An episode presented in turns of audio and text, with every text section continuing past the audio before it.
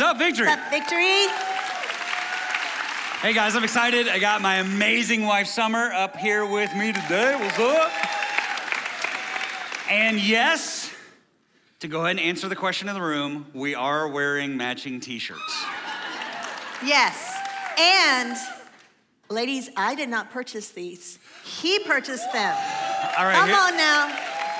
Extra husband brownie points. All right, we are not the couple who walks around Six Flags in matching tie-dye shirts with our hands in each other's back back pocket. pockets. Um, I bought this shirt like a year ago, and first time I've worn it. Just I want to keep my guy card, all right? you know, um, but I'm excited about today because today's really special um, uh, for for several reasons. One, um, just on the calendar, this just kind of snuck up on us this last week, but it's pretty cool.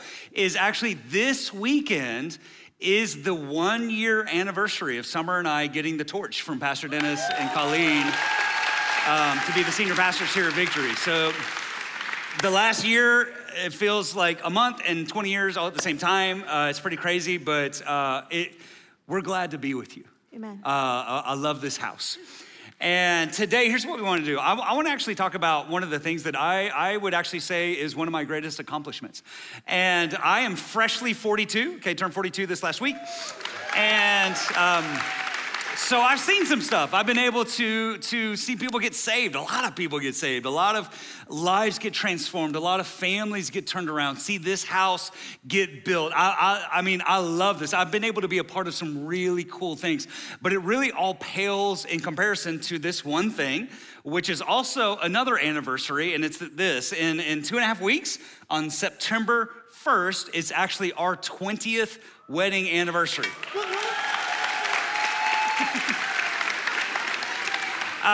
That's a big deal. 20 years uh, together, actually together for 24. And, that, and that's the thing. I mean, really, compared to everything else, this thing stands above it all. Is that 24 years ago, in October of 1997, Yep. Summer Waldrich and I uh, began dating. And 20 years ago, September 1st, uh, it was 911 before 911. We got married 10 I days gave him before an 9 easy date to remember. Yes. 911. Yeah, that was the idea. I was like, woo, I can remember that the rest of my life. Um, and I'm, I'm glad to say this before the Lord, I'm not making this up, uh, that through the years, uh, my love for this woman has grown instead of decreased. Our love has grown every single year. Um, but Always a that but. being said, um, I will say that there is nothing more challenging in my life, nothing more um, frustrating at times in my life, nothing more stretching about my life, nothing that exposes my weaknesses more, nothing that's more humbling and sometimes humiliating, and nothing that's more work than our marriage. And all the married folks say, Amen. Amen. And if you're online, you can just put that in the chat box. Amen. right? Exclamation point. Ex- maybe not too many One exclamation, exclamation points. point. Just one. Just one, right? But we know, I mean, I think both of us, we entered into marriage and we knew marriage is a blessing, but it can be the biggest challenge, right? Yeah. All right, ladies, real talk, right? He puts the ring on the finger, right? This little bling bling. And you're like, what's up, everybody? Hey, hey. It's not like, hey, how are you? How are you? Oh my goodness, it's so good to see you. I'm so excited, right? You're like showing off the ring. Look what my man did for me. He put a ring on it, right? You pick a date and you you pick the place, right? You say yes to the dress. You're doing all those things, getting ready. Hopefully, prayerfully, you do some premarital counseling, Yes. right? Let's that's a prayer, right? You exchange vows, you exchange those rings, and then the day comes. Prayerfully, it's heaven on earth. You're dancing the night away with your husband, right? You go on your honeymoon and it's amazing. Yes, Lord. And all the husbands say amen, and the wives, right? But then you get home, right? Life begins. It's a new chapter. The two of you are, are learning together, the, the two becoming one, the me becoming we, all of these beautiful things, right? Then all of a sudden, there's a knock at the door. Who is it? No, it's not Uber Eats. It's not flowers being delivered. It's the devil. it's the devil. And he's coming in with all these accusations. He's pitting you against one another, right? And trying to sabotage this beautiful thing that God created this relationship between you and your spouse, that husband and wife combination. Why? Because the devil hates family. How many of you found that out before? Right? Come on, married people. That everything's going great, and all of a sudden, the enemy comes in like a flood. Why? Um, because the, the enemy knows the power of a marriage that's founded in God. Yeah. And so, so he wants to steal and kill and destroy that thing. And the problem is, the devil has convinced many people in the world, and, and even in the church, is that how we would say it is that marriage is a three ring circus, right? You got the engagement ring, the wedding ring, and then the suffer ring. so I know, and you probably do too, I know some single people who are super skeptical about marriage, right? Or family because of what they saw growing up, or maybe what they saw in, in, the world around us. Maybe, maybe you're in here and you're a skeptical, previously married person who's gone through divorce. And now you kind of look at marriage and you're like, I don't know. But um, here's what I'd say we know this is that it takes two to make a thing go right. Come on now. Come on. It takes two to make it out of sight. Yep. That's in uh, 1 Corinthians. Um, and so I, I, know this. Listen, I know that there, there, there are a number of factors that go into a marriage. And so I, I don't want you to be going through the rest of our time here in shame or thinking that all eyes are on you because I know there are a lot of circumstances that go into a marriage like that. Or maybe, maybe it's not like you've had bad relationships, maybe you've had no relationships. And so you're skeptical. It's not like you've had some bad ones. No, you're in the Sahara desert of relationships right? You're in the drought, you're about to give up. Maybe you're a single parent. Maybe you've been through breakup after breakup. Maybe you've just had craziness in your marriage and your family, all right? I don't want you to give up today because here's the reality no matter where you're at, here at Victory, we believe this. We believe that God loves family and we believe that God wants to build your family. Yeah. Come on. Amen. So, as we're going through this family ish series. Okay, here, here's the reality we don't have a magic potion for you. All right, we don't have like a simple prayer that's gonna turn your family around. We don't have, you know, six easy steps for, for to get married in six months or less, right? Or else your tithe money back, you know, like we don't offer that. Um, but here's, here's the one thing I can say. Here's the one promise I can make is that we wanna offer you hope. Hope. Jeremiah 29 11.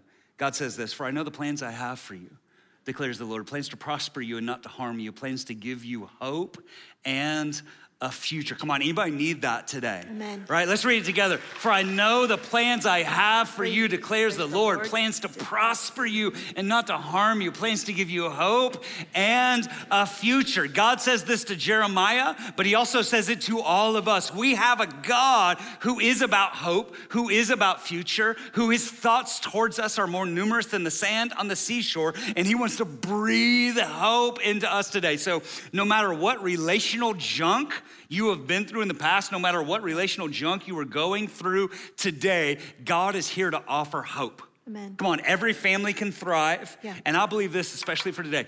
Every marriage can thrive Amen. in Jesus' name. Amen. So, we're tackling these different topics, these family topics, every week of this series of family ish, right? Last week, Johnson hit on spiritual family. If you weren't here, I want to encourage you to go back and listen to that, how it's important to be part of the church community.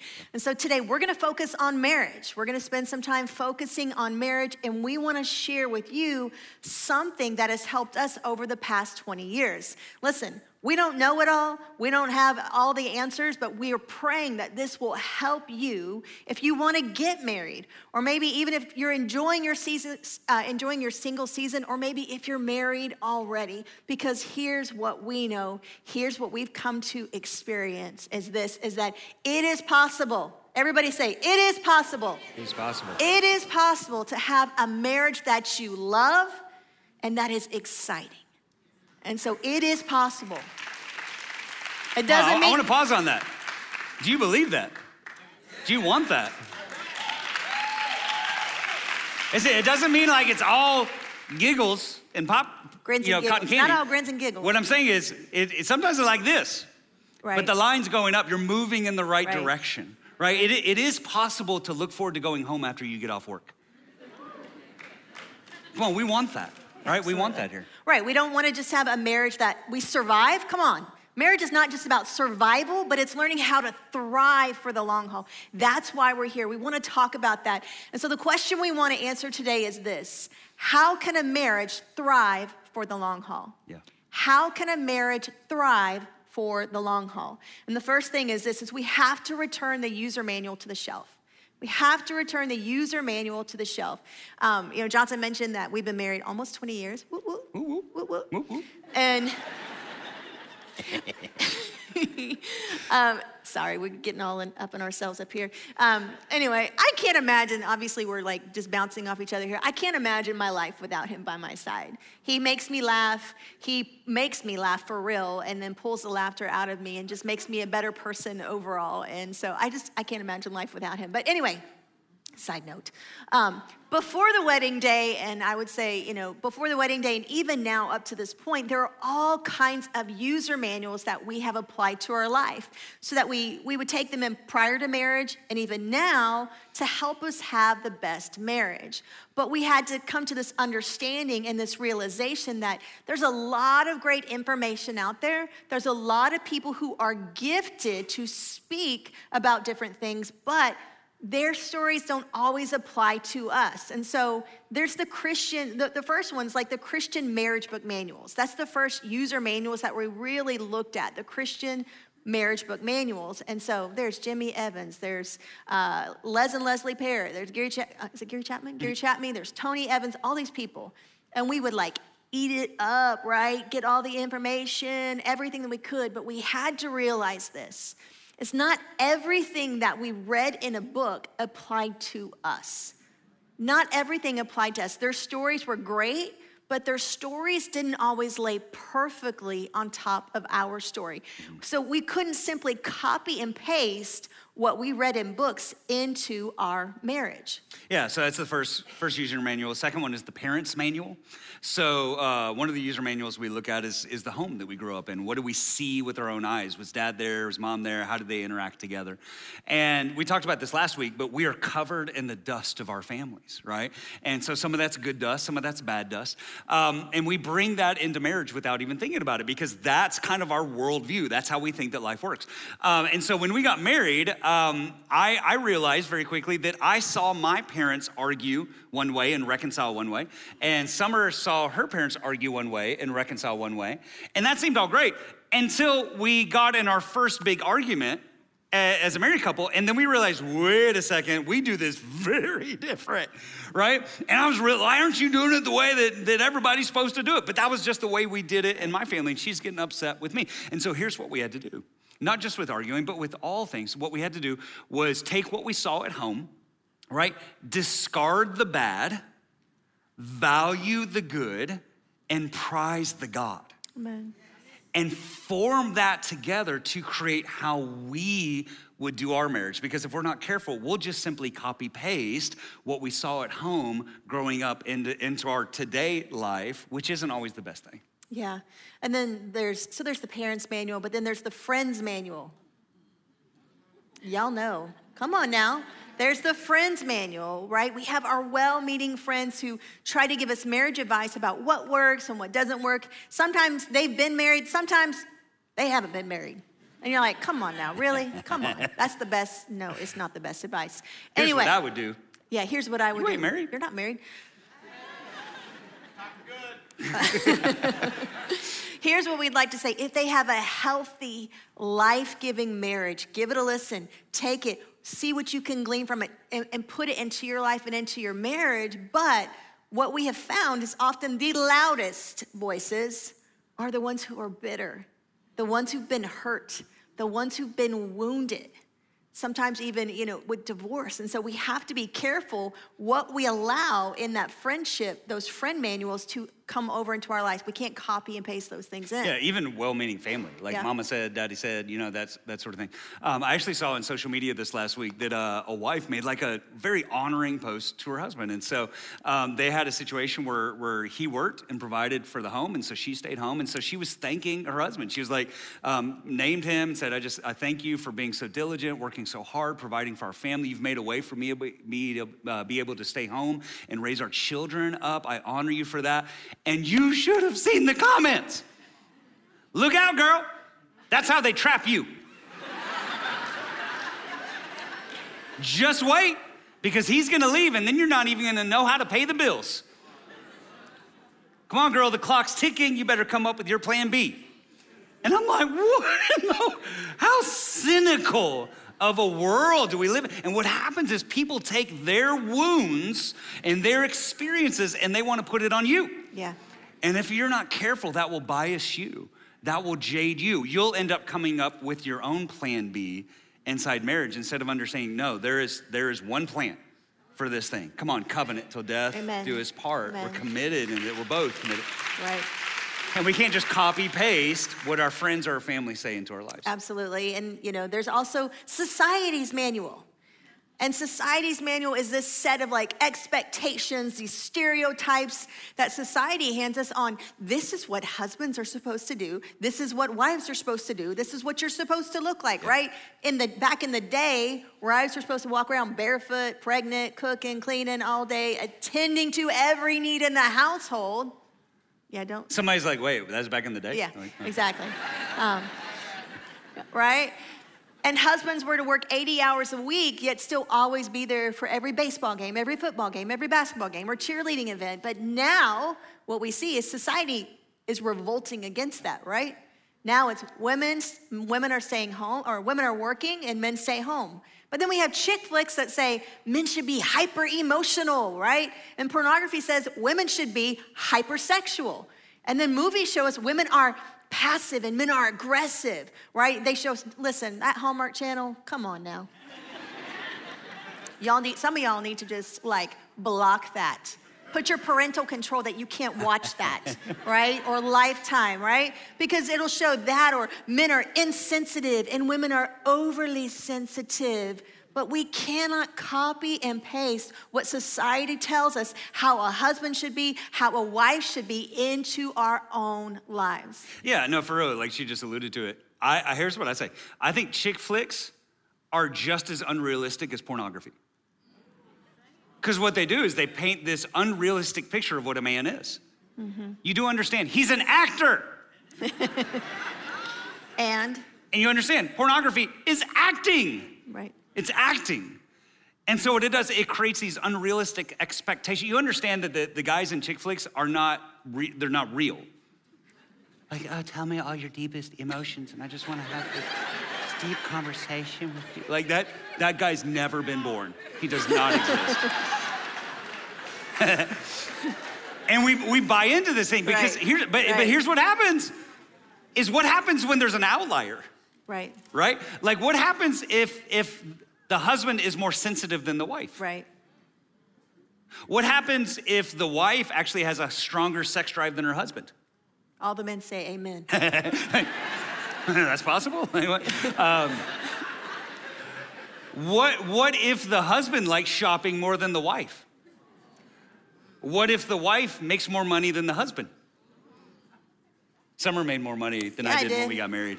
I brought home that bacon. That was pretty nice. Mm-hmm. To be honest, she was my sugar mama. That was good. I enjoyed that. I think you want me a vacuum, honey? Okay. And the, you know, like- like guys, you are in for a rude awakening when you get married and you take your shirt off, and your wife's not like, oh, like she doesn't faint, and but you're like, that's what the movies say. It's supposed to happen. Are you hot? Like, come on. See, and, but here's the, here's, the, here's the deal. There's a reason why stereotypes exist, okay? Because they're largely true, right? I, I believe this. I believe that God did wire most women to be more home oriented than men. And God did wire more men to be more work oriented than women. But here's what we've had to understand what is true of many is not true of all. Right, right. What's true of many is not true of all. So here's the problem, guys. If we're glued to all these manuals, it can feel like you're broken, Yep. or it can feel like your spouse is broken, right? Because what if you've been taught your whole life, you know, that, that women are meek and quiet, and then you marry one that's not? Right? But like men are blank and women are blank, and men want blank and women want blank. And if you do X, then she'll do Y or he'll do Y or whatever that is. And then we get disappointed because our spouse isn't matching up with the user manual Right. that we've bought into, and we think that something's broken. And it's real, well, and I think, you know, I think about when we first had our kids. I read all the books. I am studying to be the best parent I can be, right? I want to have it all perfect, scheduled for the baby, all those things. So I'm trying to do all of these things. I've read the books, I've read the manuals, and guess what? I put Jeremiah down for that first nap. That boy's waking up within 15 minutes, screaming his head off. I'm like, what am I doing wrong, right? What am I doing wrong? He wouldn't sleep when he was supposed to sleep. He wouldn't eat when he was supposed to eat. And I'm thinking to myself, I just must be a bad mom, right? Or, or it can be what's wrong with my baby. And listen, here's the thing. I remember calling a friend and going, hey, I read the book, but this is not working. She was like, oh, I don't know what's wrong. Worked for me. Thanks, right? Make me feel like junk. But the thing was, is that those tips worked for many parents but it didn't work for all parents. And so, what I discovered in that moment is my child was not a robot, he was unique, right? And anything that treats another person like a robot is dishonoring to them, and it blocks us from seeing the unique person yeah. God has called them to be. Listen, you can't give X input and expect to get Y out of it right? Listen, your spouse is not there to meet all of your needs. Only Jesus can meet all of your needs. Yeah. So let me just say this your marriage is unique, right? Your spouse is unique.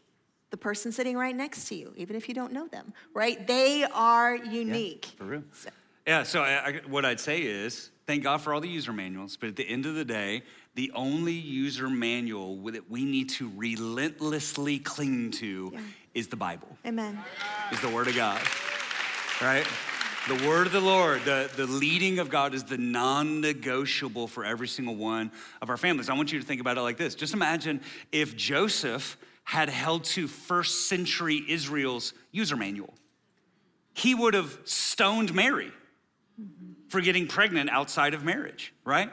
But instead, he leaned into the voice of the Lord, who revealed to him the uniqueness of the situation, the uniqueness of Mary. And instead of following society's manual, he followed God's manual for the mm-hmm. time. And, and, and so 2, 2 Timothy 3.16 says this, all scripture, all scripture is God breathed. That's theopneustos. That means that the Spirit spoke it, the Spirit breathed it. All scripture is God breathed and is useful for teaching, rebuking, correcting, and training in family, come on, in righteousness, mm-hmm. so that the servant of God may be thoroughly equipped. How many of you want to be thoroughly equipped for all of life, especially in family, especially in marriage, for every good work?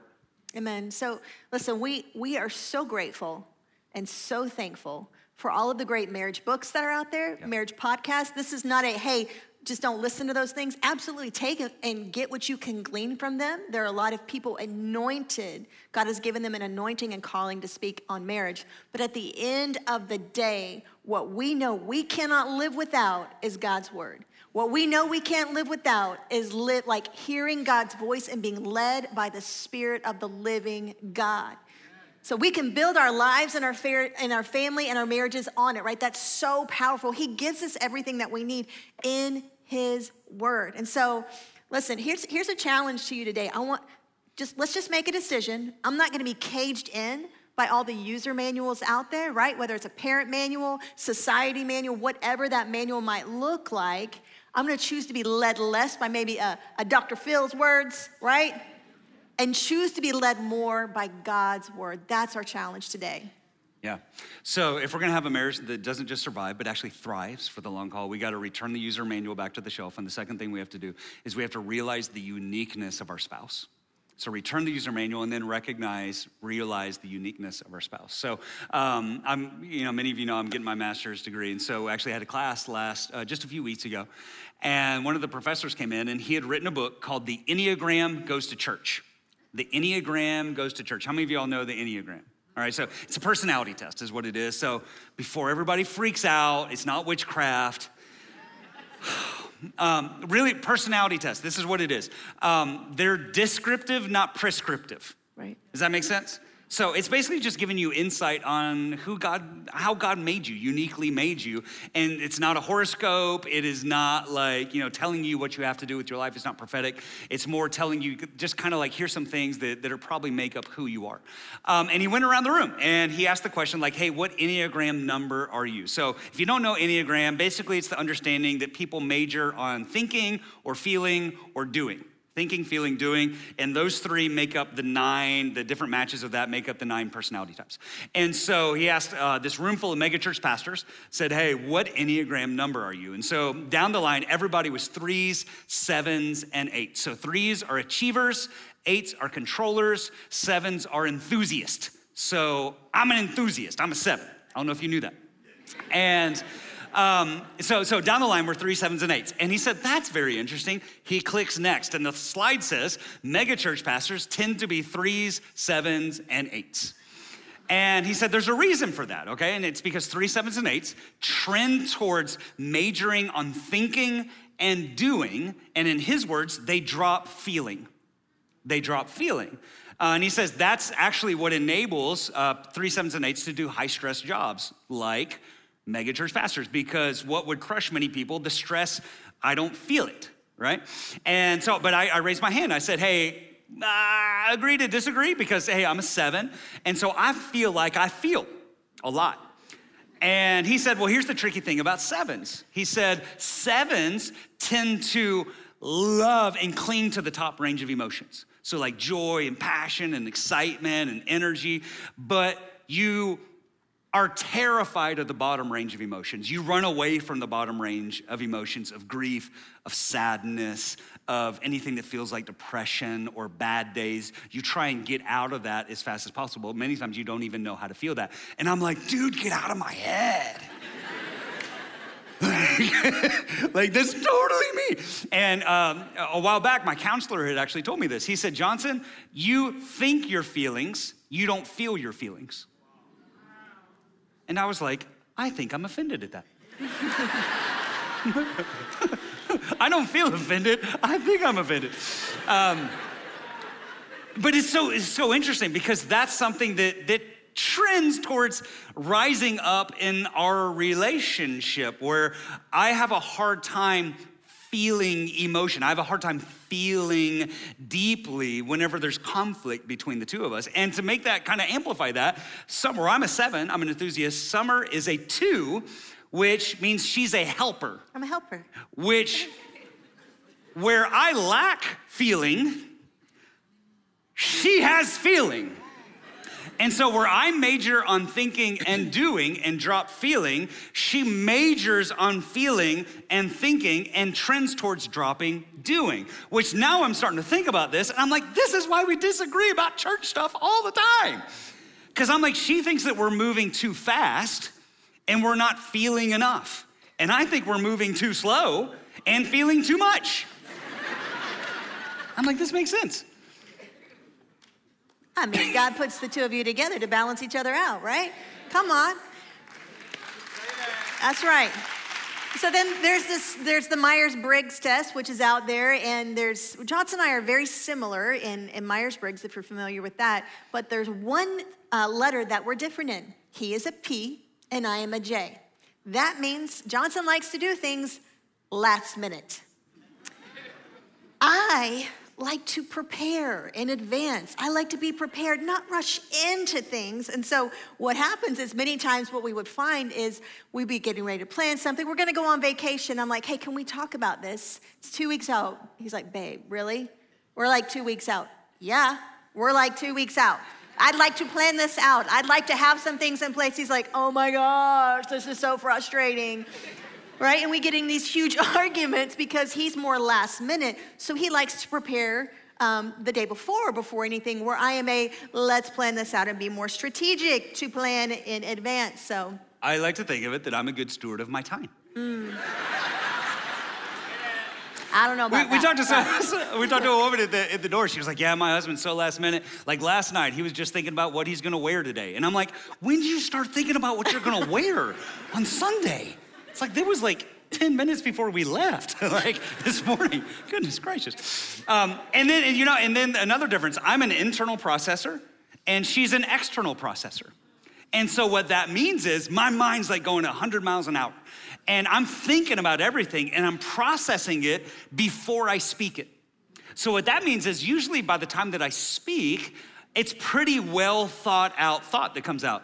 She's an external processor, which means where I'm like la la la on the inside, she's like la la la on the outside. And I'm like, what are you even talking about, right? But as Be she's patient. talking I'm it, like, be patient. It's coming. yeah, but as It's she's coming. talking about it, she's like, oh, and she's forming her thoughts outside, right?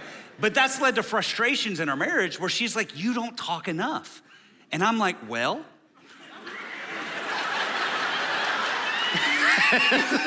sometimes you talk a, a lot.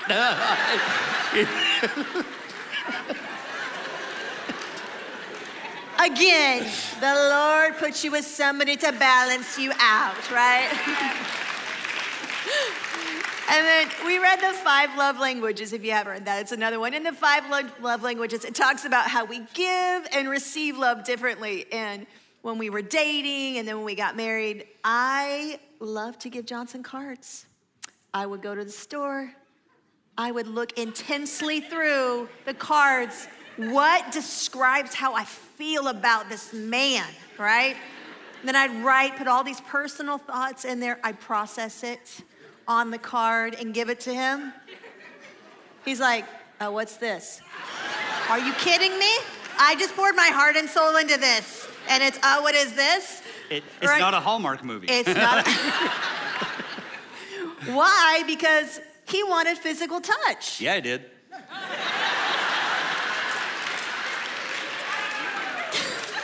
Amen. So I'm all upset, right? He's not giving me cards. You could put this on your mirror when you get ready. You could sit in your car and look at it throughout the day, like when you come home from work. What am I supposed to do with this? Remember how much I love you, right? Yeah, Then he's yeah. upset over there because I'm not giving him physical touch, all the back massages and everything else, right? And everything else. And Johnson Hill Bowie. We're not recording this, are we? Oh, it's out. Oh my goodness. But over time, we came to this realization we didn't marry a robot, Right? right? I didn't marry myself. Come on. And so I had to come to this realization she's unique. She's not just like everybody else. In fact, when God made her, He threw away the mold, right? Like, God doesn't make duplicates. She's unique in her own amazing way. And so here's the question if you're, if you're married out here, when you look at your spouse, who do you see? Do you see what God sees? Amen. Or are they a formula? Somebody, if I give this X input, I'll get Y input out, as if it's all about me. Or they absolutely beautifully, amazingly unique. Genesis 1:27. So God created mankind in his own image. In the image of God, he created them, male and female, he created them. That God put his unique dreams and passions and abilities and callings and purposes inside that person, that they were made for something great, just like you, and just like every other person in this room, and just like the waiter this afternoon, and just like your kids, and just like your coworkers, and just like your neighbors. They are beautifully, fearfully, wonderfully made. That God smiles when He created them. God rejoices over them with shouts of joy. And that's what makes two becoming one in marriage so amazing. Paul calls it a mystery. It wouldn't be a mystery if you married yourself, somebody who is just like you. It'd be natural. But when you marry somebody who is them, themselves, that is God puts two to make one, and He's the third cord that binds it all together, something amazing happens in this thing called marriage. And this is this is so important because if we don't pause to understand that and appreciate that and value that, then we'll get frustrated by that. Right? We'll get frustrated by our differences. And instead of celebrating our differences, we'll criticize our differences. Right? And we'll find ourselves saying things like, well, well, why doesn't she do more? Or why doesn't he feel more? Why doesn't he talk more? Why doesn't she talk less? Right, come on, like, like why, why does she have to be so planned out? Why is he so last minute? Well, you're so over emotional. Well, you're under emotional. And here's how I'd say it, guys. Let's treasure our differences, not trash them. That's good. Let's treasure our differences, Amen. not trash them. That person in your life is unique and amazing. Come on. They are different than I am. That doesn't make them insensitive. This is one of the biggest realizations. That doesn't make them intentionally insensitive. It doesn't make them intentionally a jerk. It may feel that way to you because you're one way, but they're another way. But that's what makes you uniquely you Amen. and them uniquely them. Amen. And listen, I'm, yes, yes, yes, yes. Continue growing. Yes, leave the sinful nature behind. I'm not talking about sinful differences. But what I am saying is begin to understand and recognize and realize the unique you and the unique them. And here's, here's what I love, across the years, but especially in the more recent years, is that the Lord has helped me to see the amazing, unique you that you are. And what used to frustrate me, now I love it because it's who you are. And I honor that. And I honor you listening to me talk and talk and talk. Yes, that's what I do. so, you know, we've talked about how can a marriage thrive for the long haul. We talked about we've got to return the user manuals back to the shelf. We've got to learn to realize the uniqueness of our spouse. And the third thing is this is we have to restore honor and cherish our spouse. Yeah. Restore, honor, and cherish our spouse.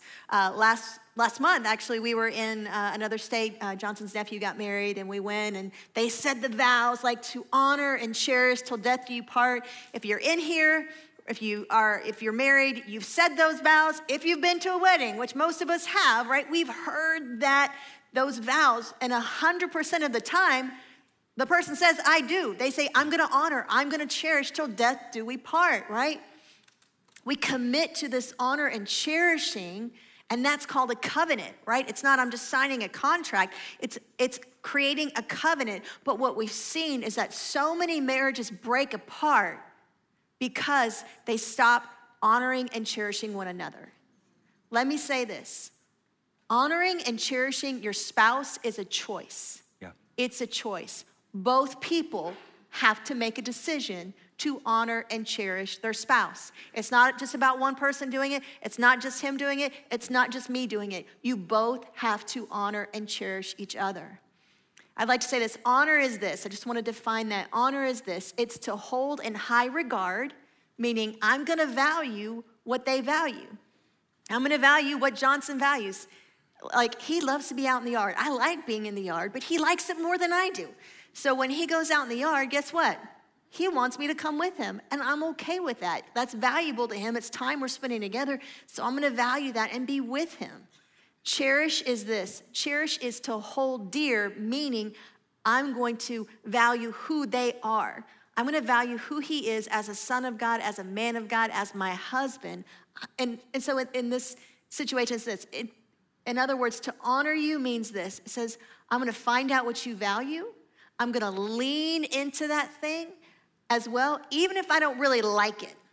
Even if I don't really like it, I'm gonna lean into that with you, right? I'm gonna value that because you value that. To cherish you means this I'm gonna gaze upon the unique person that you are, made in God's image, and I'm gonna cherish who He's called you to be and who He has created you to be. And listen, honor and cherishing, this is not just made for marriage. So if you're in this room or I'm not married, I don't have to. No, no, no, no. This is not just unique only to marriage. Honor and cherishing is for all of us.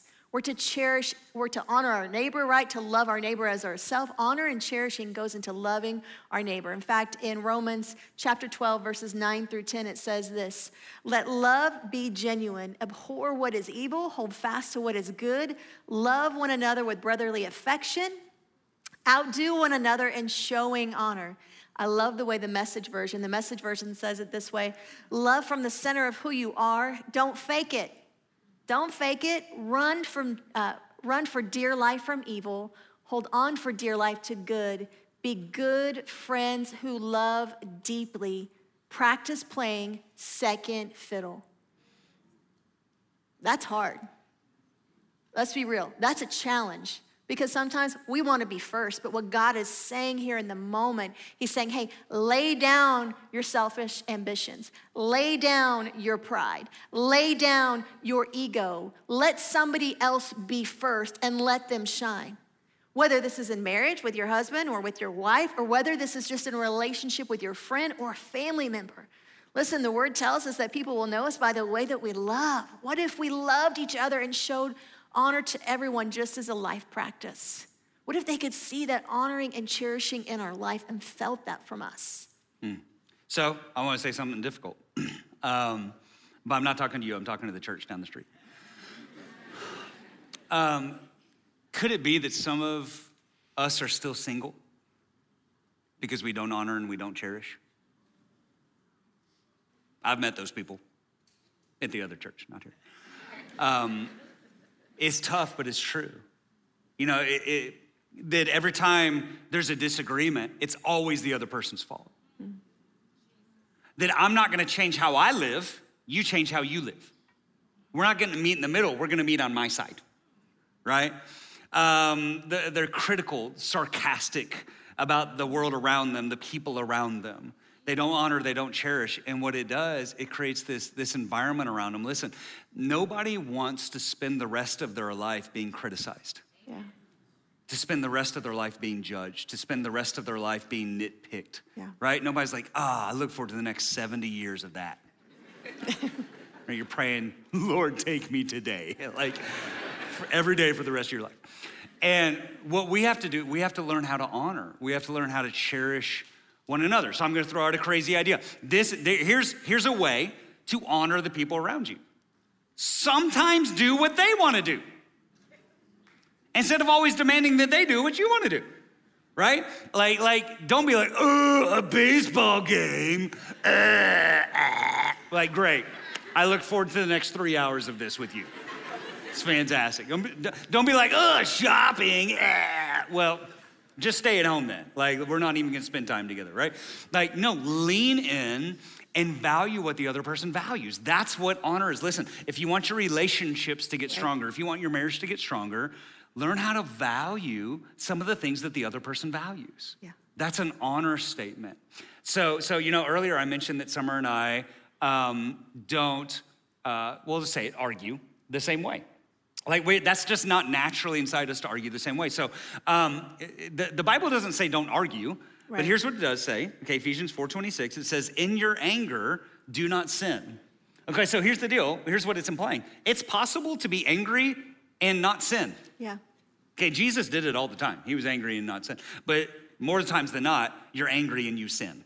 So let's be careful with how we talk to each other when we're angry. But it also says, don't let the sun go down when you're still angry and don't give the devil a foothold. So again, this isn't a marriage verse, this is a life verse. Right. Okay, so it applies to every relationship, but especially inside marriage. So here's what it means um, we gotta fix this today. Right? Don't let the sun go down on your anger. So we, we got to be willing to talk this thing out today. So here's the here's the reality though. I don't like doing that. All right? You know my way of arguing? Let's yell about it for a few minutes. And we just got it out. But then I figured out like Summer likes to talk about it after we yell about it. Imagine that. And I'm like, but we already talked about it. Very loudly, but we talked about it. And now I'm fine. I'm like, I got it all out. Like, why do we need to talk about this more, right? But what I realized is she values processing through what just happened. Yeah. And while I don't naturally want to do that, I don't like, because again, I don't like accessing those emotions. Yeah. I don't like getting down inside that place. But the way I honor her is by valuing what she values.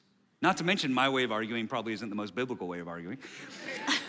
but is, is me actually moving onto her side of the court in that area that's the way i value her is saying hey you this is the way that you want to do this okay i'm going to honor you and i'm going to value you by coming into your turf and saying all right let's talk about what just happened Right. And then for me, my way of honoring in that moment is not weaponizing my emotions, right? Or my feelings or assuming motives in that or weaponizing words. Because then, right, it's you didn't pursue me, so you don't love me. No, listen, I gotta go back to this man. We said I do almost 20 years ago. God put him in my life. Keep a record of rights and not a record of wrongs. I can't assume ill intent, right? And so it's that I'm gonna step in and, and not make an assumption and weaponize motives and say, oh, you just didn't pursue me, so you don't love me. No, in that moment, I have to lean in and go, okay, he loves me. I just know I am going to, di- I'm one who's going to say, let's process, talk through this, we'll meet in the middle with that. So, But those are all things that we learned oh over gosh, a 20, number of 20 years. 20 years. But here's the deal I honor her by leaning in to what she values, Mm-hmm. not sitting back and demanding that she lean in to what I value. And I honor him by leaning into what he values and not sitting back and demanding that he lean into what I value. And I cherish her by valuing the unique creation that she is. And I cherish you by, cre- by valuing the unique creation and the image of God that he placed in you. Yeah. Gary Thomas uh, is an author, and he says this. He says, Very few marriages would ever approach divorce if each spouse would make one of their first daily comments to each other be this How can I support you today? Yeah, How can I make your day better? That's an honor statement. yeah. Come on, instead of demanding that they come over to your side, what would happen if you actually served first? How much would it change your approach to the day if the person that you value most in the world, their first words to you after good morning were, How can, how can I make your day better? Because I want to value what you value. I want to recognize the unique image that, uh, that God put on the inside of you. And I want to read the scripture, and I, I want to uh, close with this. So, Proverbs 8, 20, 18 22. It says, A man's greatest treasure is his wife. She's a gift from the Lord. Come on, men, say gift. Gift. And I'm talking about I'm talking about good gift. I'm not talking about the socks your aunt gives you at Christmas. She's a good gift. Um, I, met, I met Summer in 97. Woo, woo. And uh, very quickly, I, I came to realize that she was different, that she was unique from any other woman I had ever met. Um, and everybody else knew it too, um, that she was a gift of God in my life. And it has been one of the great pleasures of my life over the years that coming to realize um, best friend, mother of our boys, um, partner in crime, and most And- godly and- woman And fun. uh, uh, I've ever known. And being together for 24 years, being married for 20 years, um, it's easy to see that now.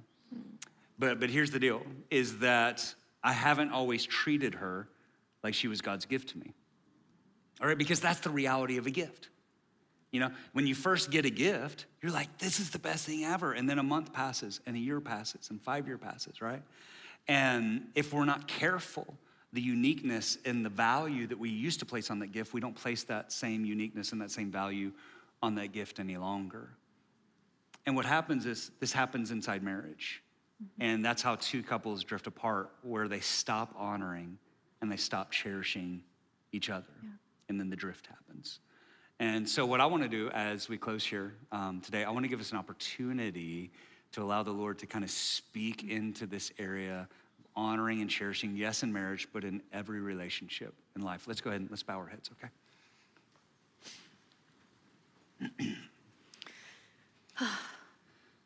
You know, we just talked about honor and cherishing, and as we're going through this, I'm sure there's things that um, touch everybody's hearts in different ways in this moment.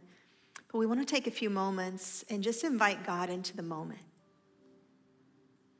And so, if you're in the room here today, even if you're online, we're talking about honor and cherishing. I want you to just ask the Lord this, the question.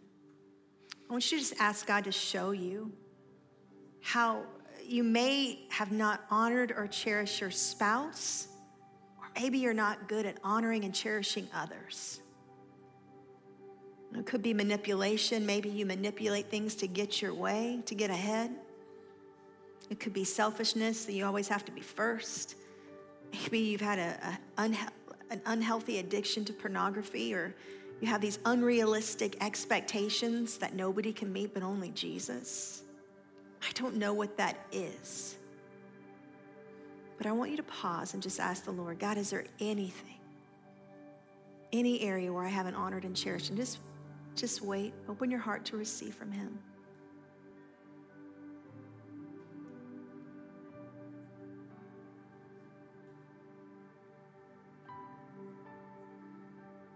It's not always easy to hear those things.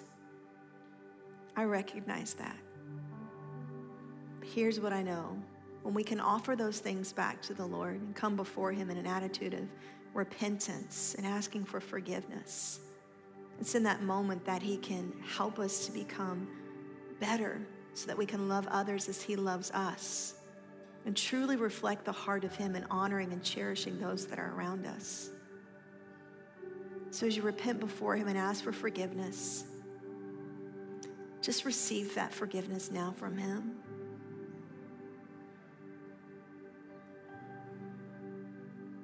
Now that you've received that forgiveness, I want you to just ask Him, say, God, what's a way I can grow and how I honor and cherish others, whether it be my spouse or someone from the opposite sex?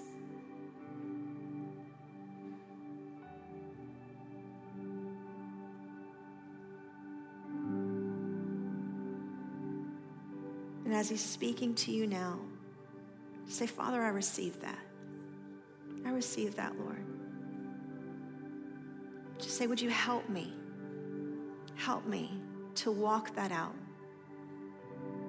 I want to represent you. I want to live a life of love. Just tell them I want to live a life that honors and cherishes others. In Jesus' name.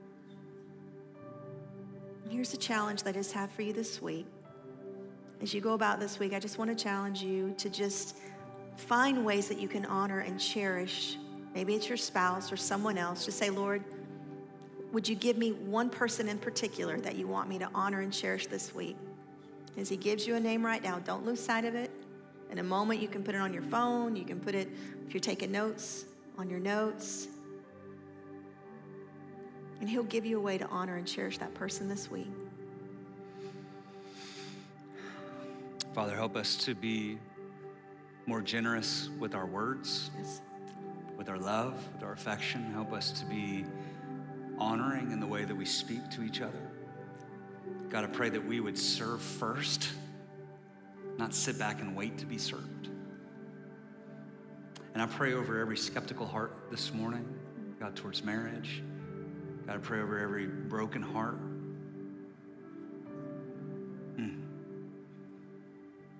Come in by the power of the Holy Spirit, mend up the brokenhearted right now.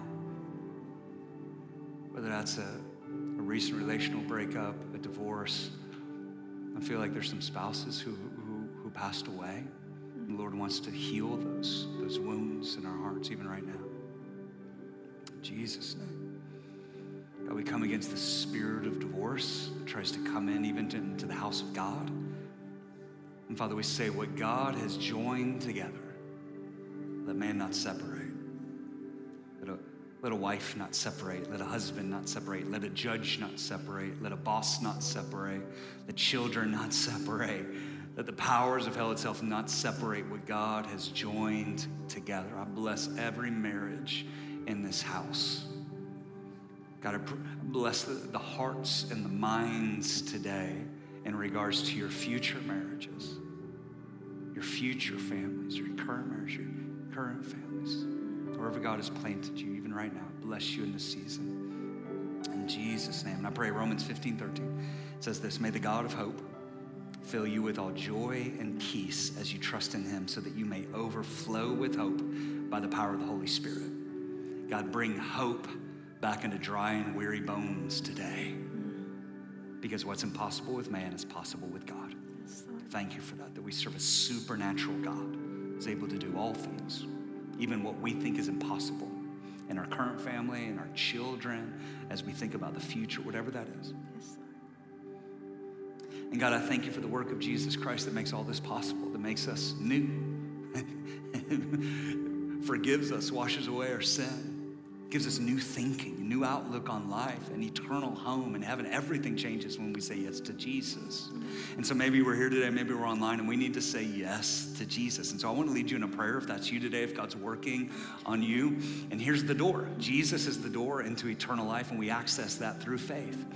And so if you want to pray with me, I want to pray with you. And so you, you can repeat after me. Maybe your prayer would sound like this Say, Jesus, thank you Thank you for loving me so much so much. that you gave your life. You gave your life. You died on the cross on the cross for the sins of the world, for the sins of the world, including my sins. including my sins. So right now, So right I repent I repent and I turn and I turn from my way from my way, and my sin my sin, and my selfishness my and my broken path. broken path, And I turn and I to go your way go the rest of my life. the rest of my life. Jesus Christ Jesus is my Lord my Lord and my Savior. my Savior. God is my Father, is my and I'm your child.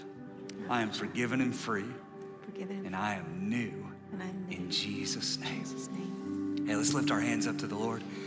As our sign of surrender, and God, as we're saying we're letting go of our way and our, our user manuals and our expectations and, and our criticism and our nitpicking, God, as we're letting go of all this, God, give us your way and your nature. God, may the unique person inside every single one of us, God, may that rise up of who you created us to be. And God, I pray your deepest, richest blessings upon our relationships, upon our friendships, God, upon the dating relationships of this house, God, upon the marriages of this house, God, from parents to children, children to children, children to parents, one generation to the next. May we be those who honor and cherish, and may we be known by our love so that your kingdom would come and your will would be done here on earth as it is in heaven. And we pray this in Jesus', name. And everybody said, Amen, amen and amen.